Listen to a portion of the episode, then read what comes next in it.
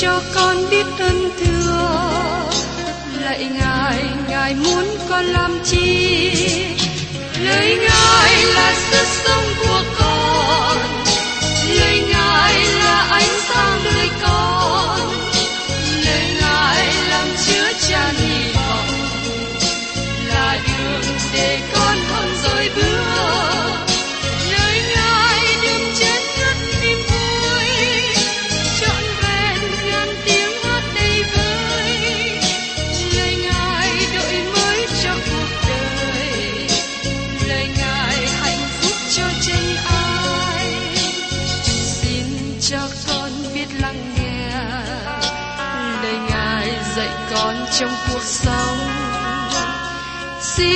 cho con biết lắng nghe. Lời ngài từng theo bước đời con. Xin cho con biết sẵn sàng chờ đợi và vẫn nghe theo chúa. Xin cho con biết sẵn sàng thực hành lời chúa đã truyền ban Hân hoan chào mừng quý vị đến nghe chương trình Tìm hiểu Thánh Kinh. Đây là một chương trình học kinh thánh liên tục và hệ thống trong thời gian 5 năm. Chúng ta sẽ lần lượt khảo sát từ sáng thế ký cho đến khải huyền. Mục sư tiến sĩ McGee là người được Chúa dùng để sáng lập và thực hiện chương trình này. Ông tin rằng lời của Đức Chúa Trời có khả năng đáp ứng mọi nhu cầu cho tất cả mọi người trên thế giới, không phân biệt chủng tộc, văn hóa, trình độ tuổi tác hay phái tính. Ước mong quý vị theo dõi liên tục và giới thiệu cho thân nhân bạn hữu cùng đón nghe. Quý vị và các bạn thân mến, chúng ta cùng nhau tìm hiểu đến Colosse đoạn 3. Nó bắt đầu một phân đoạn mới của thư tín Colosse. Đây là cách mà Phaolô thường phân chia trong các thư tín. Phaolô luôn nói phần trước về giáo lý và sau đó nói đến phần sau trong việc thực hành. Phần thực hành trong thư Colosse bao gồm đoạn 3 và đoạn 4. Chúng ta thấy sự siêu việt hơn hết của Đấng Christ trong đoạn 1 và đoạn 2. Chúng ta thấy Chúa Giêsu là thành viên trong Đức Chúa Trời ba ngôi. Chúa Giêsu là con người thật sự, nhưng Ngài cũng là Đức Chúa Trời thật sự. Chúa Giêsu là đấng trỗi hơn mọi tạo vật, bởi vì Ngài là đấng tạo hóa. Chúa Giêsu cũng là đấng siêu phàm trong sự cứu rỗi, bởi vì Ngài là đấng cứu thế. Chúa Giêsu là đấng đứng đầu hội thánh, bởi vì Ngài hiến chính mình cho hội thánh. Giờ đây chúng ta đến một nơi mà Phaolô nhấn mạnh rằng Chúa Giêsu phải là đấng trỗi hơn hết trong đời sống chúng ta. Nhiều người ngày hôm nay nói về vấn đề tận hiến. Nhưng tận hiến là gì? Với lời định nghĩa ngắn, tận hiến là để đấng Christ trở nên chỗ cao nhất trong đời sống chúng ta. Các bạn không thể nói, tôi là cơ đốc nhân tận hiến, rồi sau đó sống đời sống theo ý mình, giống như bao nhiêu người khác đang làm. Không, các bạn không thể làm như thế. Nếu đấng Christ là đấng cao nhất trong đời sống các bạn, thì đời sống các bạn phải bày tỏ chính Ngài cho nhiều người trong thế gian này. Phaolô đã nói rõ điều này trong phân đoạn về giáo lý, ở Colosse đoạn 2, câu 9 đến câu 10. Vì sự đầy dẫy của bạn tánh Đức Chúa Trời thải điều ở trong đấng ấy như có hình. Anh em lại nhờ Ngài mà có được đầy dẫy mọi sự, vì Ngài là đầu của mọi quyền cai trị và mọi thế lực. Các bạn được trở nên đầy dẫy trong Ngài. Nói một cách khác, Đấng Christ là câu trả lời cho tất cả mọi vấn đề trong đời sống của các bạn hiện nay. Phaolô đã nói đến nhiều việc mà các việc này dẫn đưa con người xa cách Đấng Christ. Phaolô đã cảnh giác chống lại những lời dẫn dụ quyến rũ bởi những người hùng biện. Phaolô cũng cảnh giác chống lại triết học, luật lệ, tôn giáo quyền bí, khổ tu, tiết dục. Đời sống cơ đốc nhân cần phải bày tỏ về Đấng Christ. Tất cả những gì các bạn và tôi cần được tìm thấy ở trong Đấng Christ. Trong phân đoạn nói về những điều thực hành, Phaolô chỉ cho chúng ta đấng Christ là sự đầy dẫy của Đức Chúa Trời, tuôn đổ ra trong đời sống của người tin nhận. Bây giờ mời các bạn cùng tìm hiểu đến điều thứ nhất. Suy nghĩ và đặc tính của người tin nhận Chúa Giêsu là thiên đàng. Ở trong sách Colosse đoạn 3 câu 1, Phaolô nói: Vậy, nếu anh em được sống lại với Đấng Christ, hãy tìm các sự ở trên trời là nơi Đấng Christ ngồi bên hữu Đức Chúa Trời. Chữ nếu ở đây không phải là một điều kiện, nhưng là một cách lý luận. Cũng giống như trong Colosse đoạn 1 có 23. Phaolô nói rằng, miễn là anh em tin Chúa cách vững vàng, không núng, chẳng hề rời khỏi sự trông cậy đã truyền ra bởi đạo tin lành mà anh em đã nghe. Không có nghi vấn về việc tiếp tục trong đức tin cách vững vàng và không rúng động. Đời sống cơ đốc nhân ở Colosse được chứng tỏ bởi sự cứu rỗi mà họ có được. Bằng chứng đó thể hiện qua đức tin, hy vọng và tình yêu thương. Trái của Đức Thánh Linh được sanh ra trong đời sống của họ. Và Phaolô nói ở trong Colosse đoạn 1 câu 4 Vì chúng tôi đã nghe về đức tin anh em nơi Đức Chúa Giêsu Christ và về sự yêu thương anh em đối với mọi thánh đồ. Tình yêu thương là yếu tố quan trọng giữa dòng cơ đốc nhân. Tình yêu thương phải thể hiện cách cụ thể, thực tế trong đời sống mỗi ngày. Nếu không, các bạn chỉ là người yêu thương bằng môi miệng, không hữu ích chi. Người Colosse đã thể hiện đức tin và tình yêu thương. Họ cũng có hy vọng cho tương lai. Trong Colosse đoạn 1, câu 5, Phaolô nói, Vì cớ sự trông cậy để dành cho anh em ở trên trời là sự trước kia anh em đã nhờ đạo tin lành chân thật mà biết đến. Sự trông cậy ở đây nói về sự đến của Đấng Christ với hội thánh của Ngài. Với ba điều, đức tin, hy vọng và tình yêu thương cần được tỏa sáng trong Đức Thánh Linh, trong đời sống cơ đốc nhân ở Colosse. Vì thế Phaolô nói chữ nếu là cách lý luận. Vì thế trong câu 1 và câu 3 nên dịch ra từ khi anh em được sống lại với Đấng Christ. Phaolô nói rằng, từ khi anh em được sống lại với Đấng Christ, hãy tìm các sự ở trên trời là nơi Đấng Christ ngồi bên hữu Đức Chúa Trời. Đấng Christ hiện nay đang ở đâu? Ngài đang ngồi bên hữu ngai của Đức Chúa Trời. Những điều chúng ta hiện nay đang làm ở đâu? Những điều chúng ta tìm kiếm hiện nay ở đâu? Chúng ta tìm kiếm các sự ở trên trời. Tìm kiếm là một từ ngữ đáng chú ý. Nó thật sự có nghĩa là lòng mong ước cao độ. Cần nên có sự phấn khởi khi tìm kiếm các việc thiên liêng. Khi chúng ta xem các lực sĩ tranh tài thể thao trong thế gian hội để mong đạt được quy chương vàng, tôi thấy rằng các lực sử này hết lòng tìm kiếm. Tôi không thấy các thánh đồ hiện nay tìm kiếm quy chương vàng, nhưng chúng ta cần tìm kiếm Đấng Christ với tất cả năng lực. Tìm kiếm các vật ở trên cao tức là tìm kiếm các việc của Đấng Christ. Xin các bạn đừng cố gắng tham dự những khóa học ngắn hạn của các nhà tâm lý học để tìm cách giải quyết những vấn đề khó khăn của đời sống. Tôi xin thưa với các bạn rằng, các bạn chỉ có thể kinh nghiệm được đời sống mới khi các bạn tìm kiếm những điều trên cao là nơi Đấng Christ ngồi bên hữu Đức Chúa Trời. Tôi xin lấy một thí dụ cá nhân để giải bài. Có một cặp vợ chồng đến với tôi và nói rằng, Chúng tôi có mấy cuồng băng bài giảng của một sư trước đây và chúng tôi mở, nghe đi nghe lại mỗi tuần một hai lần. Khi nghe thế, tôi có cảm nghĩ là tốt hơn họ nên bỏ các cuồng băng nó đi, bởi vì họ đang thờ phượng và tôn sùng các cuồng băng đó hơn là đến với Đấng Christ. Đây là điều đáng chú ý. Tại đây Phaolô không có nói rằng chúng ta tìm kiếm và lắng nghe một sư hay một người giảng đạo đặc biệt nào. Tôi xin thưa với các bạn rằng, đừng tôn sùng một sư hay một người giảng nổi tiếng nào đó như là thần tượng. Xin các bạn nhớ rằng, tất cả những người này cũng là con người như các bạn và tôi. Chính tôi cũng có nhiều lầm lẫn. Tôi không thể trở nên một người tốt hoàn toàn. Tôi chưa thể trở nên một người cha, một người chồng tốt đẹp như điều tôi mong muốn. Vì thế, tôi không muốn người khác bắt chước theo khuôn mẫu của tôi và trở nên một người thiếu sót thất bại. Mục đích của lời giảng từ mục sư là đem lời của Đức Chúa Trời đến các bạn để các bạn thấy được đấng Christ hàng sống và kinh nghiệm được chính Ngài. Nếu Đức Thánh Linh không dùng công việc giảng dạy của tôi để đem cho các bạn đến với đấng Christ hàng sống, thì công tác của tôi thất bại.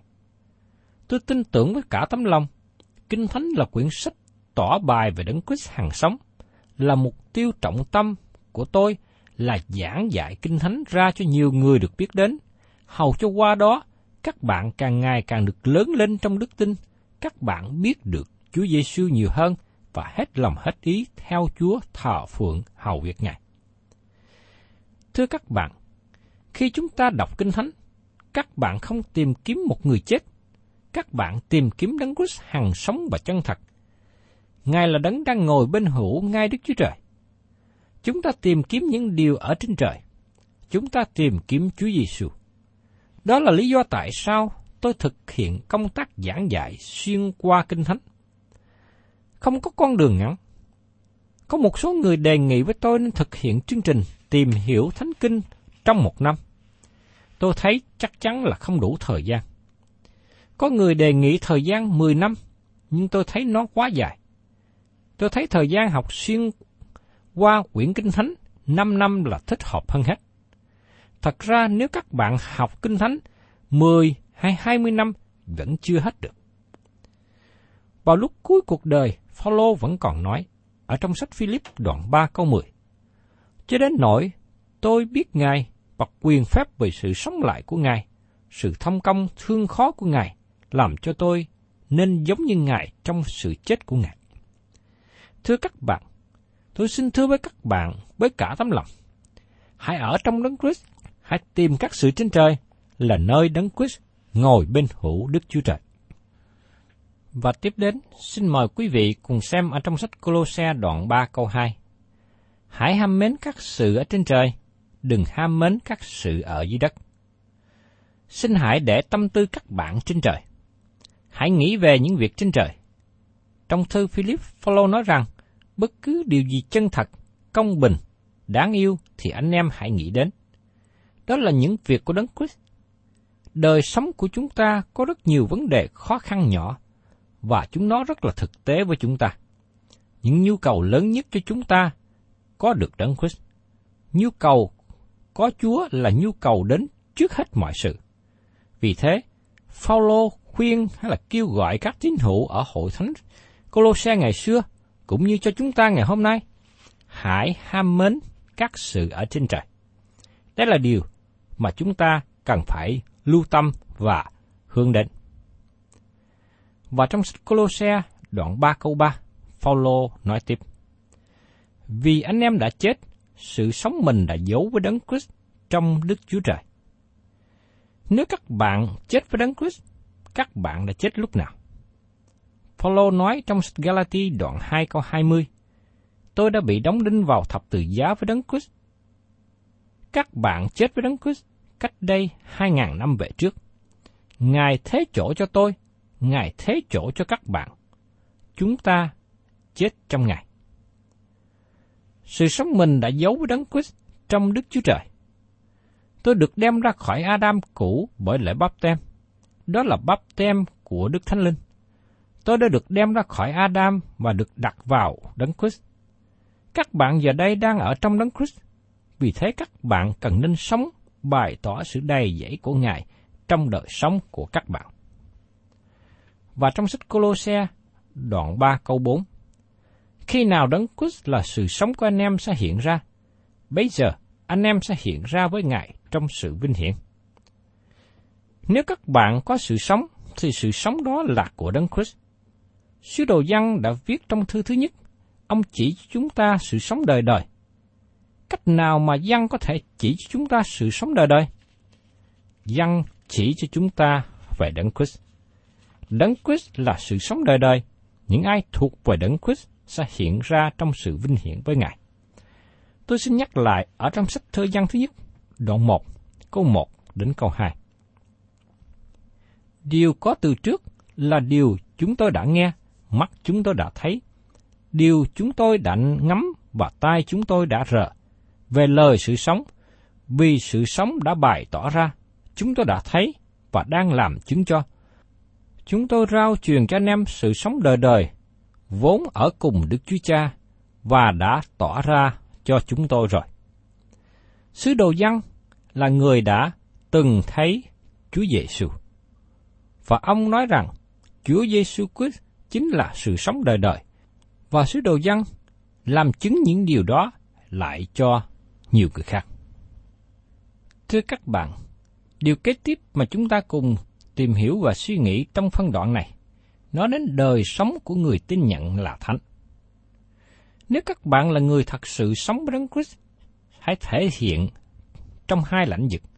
Thứ nhất là sự thánh khiết cá nhân, và thứ hai là mối quan hệ của chúng ta với người xung quanh. Đấng Christ đã được sanh ra như là một em bé ở Bethlehem, nhưng Ngài không còn ở trong quán trọ nữa. Ngài hiện đang ở bên hữu ngay Đức Chúa Trời. Ngài đang ở trên ngôi vua. Ngài ở trên thiên đàng. Ngài ở đó cho các bạn và tôi.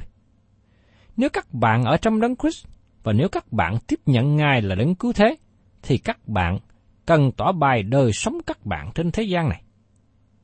Nhưng thưa các bạn, nếu đời sống các bạn không được tỏ ra tại thế gian này, thì có thể các bạn sẽ không được ở trong Ngài trên thiên đàng. Và mời quý vị cùng xem tiếp ở trong Colosse đoạn 3 câu 5. Vậy hãy làm chết các chi thể của anh em ở nơi hạ giới, tức là tà dâm, ô uế, tình dục, ham muốn xấu xa, tham lam, tham lam chẳng khác gì thờ hình tượng. Tà dâm có nghĩa là thực hành tình dục trái với đạo đức, tức là quan hệ tình dục với người không phải là vợ hay chồng của mình. Tà dâm có phải là tội lỗi của các bạn hiện nay không? Có nhiều người là cơ đốc nhân mà hiện nay tìm cách che đậy tội lỗi này. Phaolô đem vấn đề này và nói thẳng ra. Chúng ta cần phải làm cho chết và bỏ đi những tội lỗi hai chết này. Đôi mắt của các bạn có gây cho các bạn khó khăn hay không? Các bạn có nhìn với cặp mắt tham lam hay là ham muốn không? Xin các bạn hãy làm cho chết những điều đó đi. Và xin hãy dùng đôi mắt nhìn đến Đấng Christ. Tôi tin rằng các bạn sẽ thấy được sự thay đổi khi mắt mình chăm xem đến Đấng Christ. Tình dục bậy bạ có nghĩa là không kềm chế được ham muốn tình dục. Tôi thường nghe có một số người nói rằng, tôi không thể giữ được. Xin các bạn lưu ý rằng, các bạn cần phải có ý thức chống trả và tránh tội lỗi tình dục bậy bạ. Xin đừng ở một nơi bị cấm dỗ và nói rằng, tôi không thể tránh được. Những điều ô uế Phaolô nói ở đây có thể là bao gồm cả lời nói, cái nhìn, cử chỉ và cả những lời nói chịu cợt nữa. Cơ đốc nhân cần phải giữ mình tránh khỏi những điều ô uế này. Phaolô cũng nói rằng tham lam chẳng khác nào hình tượng. Có nghĩa là chúng ta luôn muốn có thêm. Đồng tiền hiện nay có phải là hình tượng của các bạn không? Các bạn có tham lam tiền bạc hơn là lòng mong muốn sống cho đấng Christ không? Các câu hỏi này có thể làm cho các bạn tổn thương. Cơ thể chúng ta là đền thờ của Đức Thánh Linh, và cơ thể này cần được dùng cho Đức Chúa Trời. Vì thế, ngày hôm nay chúng ta cần phải cẩn thận, phải giữ gìn đời sống của mình, giữ gìn cơ thể của mình để khỏi rơi vào những sự ô uế, những tình dục bậy bạ, đừng để tội lỗi cai trị, ngự trị trên đời sống của các bạn, nhất là những tội lỗi liên hệ đến cơ thể. Ngày nay chúng ta thấy có nhóm người thờ hình tượng nhiều nhất. Thứ nhất, hình tượng với những pho tượng không biết cử động. Thứ nhì là thờ hình tượng qua thần tài, thần tiền bạc. Mong rằng các bạn ngày hôm nay hãy bỏ đi những việc thờ hình tượng này. Sự tham lam, ông Phaolô kể, giống như hình tượng vậy. Tôi có thể nói rằng tham lam là một trong những căn nguyên đưa đến nhiều sự khó khăn trong đất nước hiện nay. Trong sách Timothy thứ nhất đoạn 6 câu 10, Phaolô nói rằng, bởi chưng sự tham mê tiền bạc là cội rễ mọi điều ác. Có kẻ vì theo đuổi nó mà bội đạo, chuốc lấy nhiều đau đớn. Xin các bạn lưu ý đến điều này. tiền bạc không phải là vấn đề khó khăn. Tiền có thể sử dụng cho sự vinh hiển Đức Chúa Trời và cho nhu cầu cuộc sống cá nhân. Những con người quá tham mê tiền bạc, ngay khi số tiền mà họ có xài không hết, mà họ vẫn còn muốn có thêm. Họ muốn trở nên một người thờ hình tượng. Nếu các bạn là những người ở trong đấng Christ, các bạn trước nhất tìm kiếm các điều ở trên cao. Các bạn phải từ bỏ việc tham mê tiền bạc quá đáng. Và chúng tôi thấy rằng, những người tham mê tiền bạc thì thường bị rơi vào sự cám dỗ tội lỗi, vì chính việc tham mê tiền bạc mà họ không từ năng bất cứ phương cách nào để kiếm ra đồng tiền. Và trong sách Colosse, đoạn 3 câu 6. Bởi những sự ấy, cơn giận của Đức Chúa Trời giáng trên các con không văn phục. Bởi những điều mà Phaolô vừa nói trên, tức là những điều thuộc về thế gian, nên cơn giận của Đức Chúa Trời giáng trên các con không văn phục. Con người hư mất bởi vì họ tham những điều trên, hay là bởi vì họ chưa nghe về Đấng Christ. Con người hư mất bởi vì họ là tội nhân, và tội mà họ có trong lòng. Bởi vì là tội nhân, nên họ phạm những điều này. Và trong sách Colosse, đoạn 3 câu 7. Lúc trước anh em sống trong những nết xấu đó và ăn ở như vậy. Giờ đây chúng ta là những người biết đấng Christ, cũng đã có thời kỳ phạm những tội lỗi này, và tôi hy vọng rằng các bạn không tái phạm nữa. Cách đây mấy năm, tôi có gặp một thanh niên trẻ khoảng 30 tuổi. Anh thừa nhận rằng trước khi được cứu, anh là người thờ thần tài, thờ tiền bạc. Anh ta luôn tìm kiếm hết số tiền này đến số tiền khác. Khi anh trở lại cùng đấng Christ, anh quyết định bỏ những điều đó. Anh dùng số tiền anh có để làm công việc Chúa, và anh muốn dùng tiền cho công việc của Đấng Christ. Một điều mà tôi xin nhắc lại các bạn một lần nữa. Chính đồng tiền không phải là vấn đề tội lỗi. Nhưng sự ham mê tiền bạc mới dẫn con người đi vào vấn đề tội lỗi, và đó là điều mà Phaolô khuyên chúng ta cần phải tránh. Thưa các bạn, chúng ta có tin cậy Ngài trước nhất không? Chúng ta đang tham dự vào công việc thế gian hay là công việc của Đức Chúa Trời? Làm cách nào chúng ta nghĩ rằng có thể thoát khỏi được sự đón phạt của Đức Chúa Trời? Nếu các bạn ở trong đấng Christ, hãy tìm kiếm các việc ở trên trời. Tìm kiếm các việc ở trên cao, đừng tham dự vào những công việc của thế gian. Các bạn thân mến, đây là một trong những đặc tính của những người thuộc về Đức Chúa Trời. Người thuộc về Đức Chúa Trời, người tin nhận Chúa Giêsu Christ là người tìm kiếm các sự từ ở trên cao. Phaolô nói rằng đó là sự tìm kiếm tốt đẹp, vì những người tìm kiếm những việc từ trên cao sẽ được phước hạnh và công việc của họ sẽ còn lại về sau. Thân chào tạm biệt quý thính giả và xin hẹn tái ngộ cùng quý vị trong chương trình tìm hiểu Thánh Kinh kỳ sau. Chúng ta sẽ tiếp tục phần còn lại của sách Colosse đoạn 3.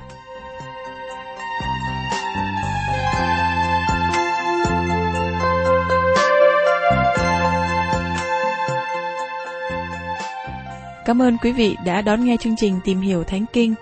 Nếu quý vị muốn có loạt bài này, xin liên lạc với chúng tôi theo địa chỉ sẽ được đọc vào cuối chương trình. Kính chào quý thính giả.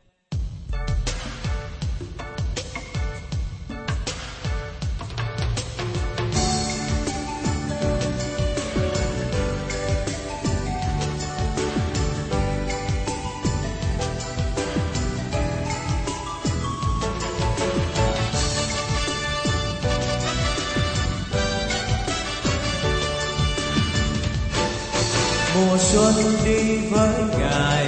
Vườn xuân hoa thắm tươi, mùa xuân đi với chúa, với với một niềm vui. Mùa hè đi với ngài, nắng hè suốt đường dài. Mùa hè đi với chúa.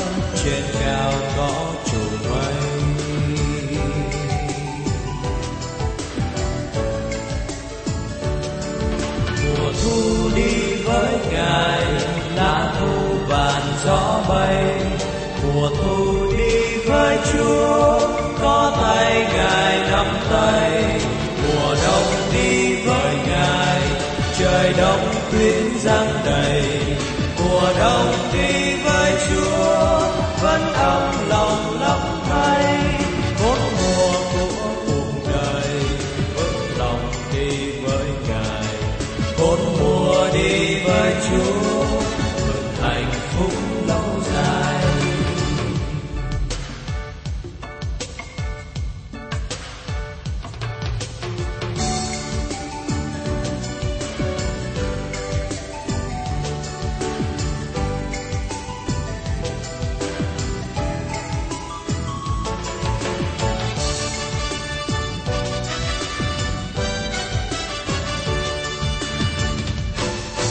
mùa xuân đi với ngài vườn xuân hoa thắm tươi.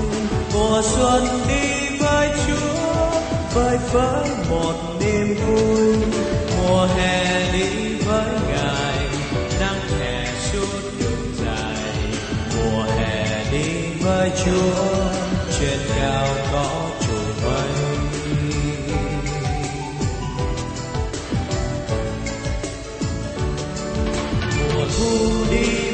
ngài, lá thu vàng gió bay mùa thu đi với chúa.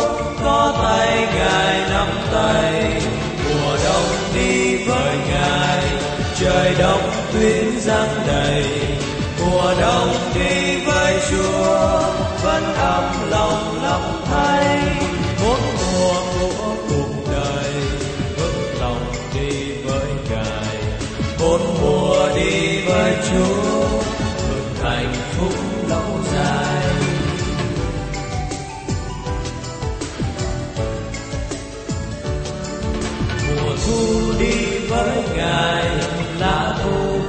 gió bay, mùa thu đi với chúa, có tay ngài nắm tay. Mùa đông đi với ngài, trời đông tuyến giăng đầy. Mùa đông đi với chúa, vẫn ấm lòng lắm thay Một mùa của cuộc đời, vẫn lòng đi với ngài. Một mùa đi với chúa.